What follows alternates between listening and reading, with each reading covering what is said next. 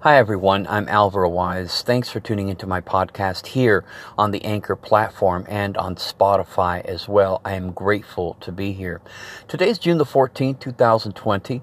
Just a little bit about myself. I'm an author. I've got a few books out on the Barnes & Noble platform at barnesandnoble.com and on amazon.com as well. I published a book titled The Magnificence of Nothing. That book has some listening exercises in it, along with some stories of hope. I also have a book titled Plan of Action. That book is about flowing with life instead of trying to be combative, trying to question everything, and making things difficult when in reality they are not. I also have a novel about minimalism and a novel about reincarnation titled Zenith Point. Go and check those out, and I hope that you enjoy them. Many people suffer from loss, and of course, you can't console someone to feel better. Time does something. Loss can be interpreted as a logistic.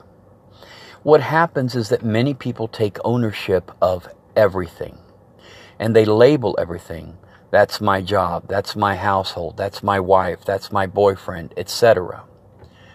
So when the loss comes, or what they consider to be loss, then obviously they receive the impact of that.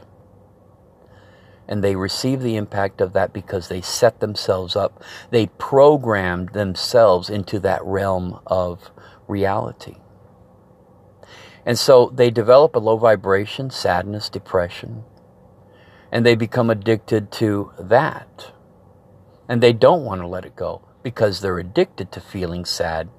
They're addicted to feeling depressed. They don't want to let it go because it's the last little bit of that job, of that household, of that wife, of that boyfriend.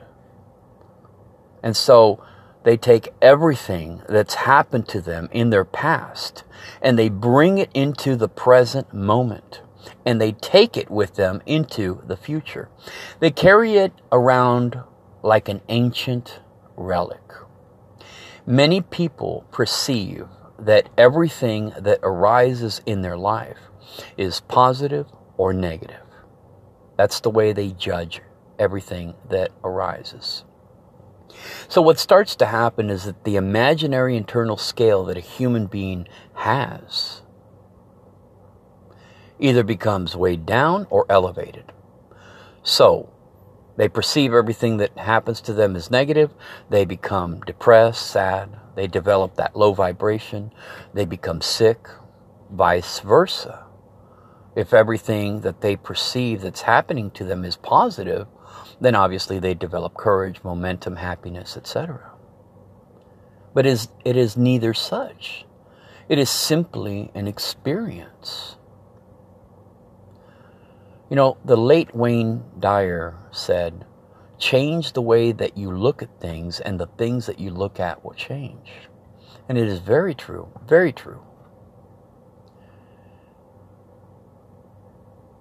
By nature, the human being wants to keep safe. And so they're not willing to expand because of the safety, because they're in fear, because they're always on the lookout. And so a person goes through life and develops an aspect of themselves. Just like a person sees another person, then obviously they see themselves and judge themselves as well. And so what happens is that sometimes people can't do breakthroughs in their life because of the aspect and what they believe about themselves. So it is suggested that a person change the aspect of themselves to see yourself in a different light, in a different way, instead of the same old, everyday, the same thing we adopt belief systems as we go through life, through community, traditions, family traditions,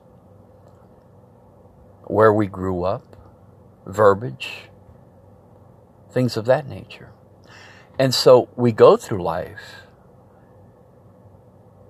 and we reject everything that doesn't correlate with what we believe. And so sometimes what you can do is you can adopt a new belief system that works right along the line of changing the aspect of yourselves.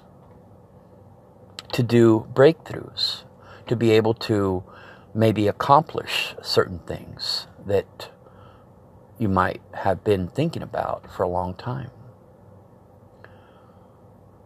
I hope that you enjoyed my podcast. Best wishes to everyone.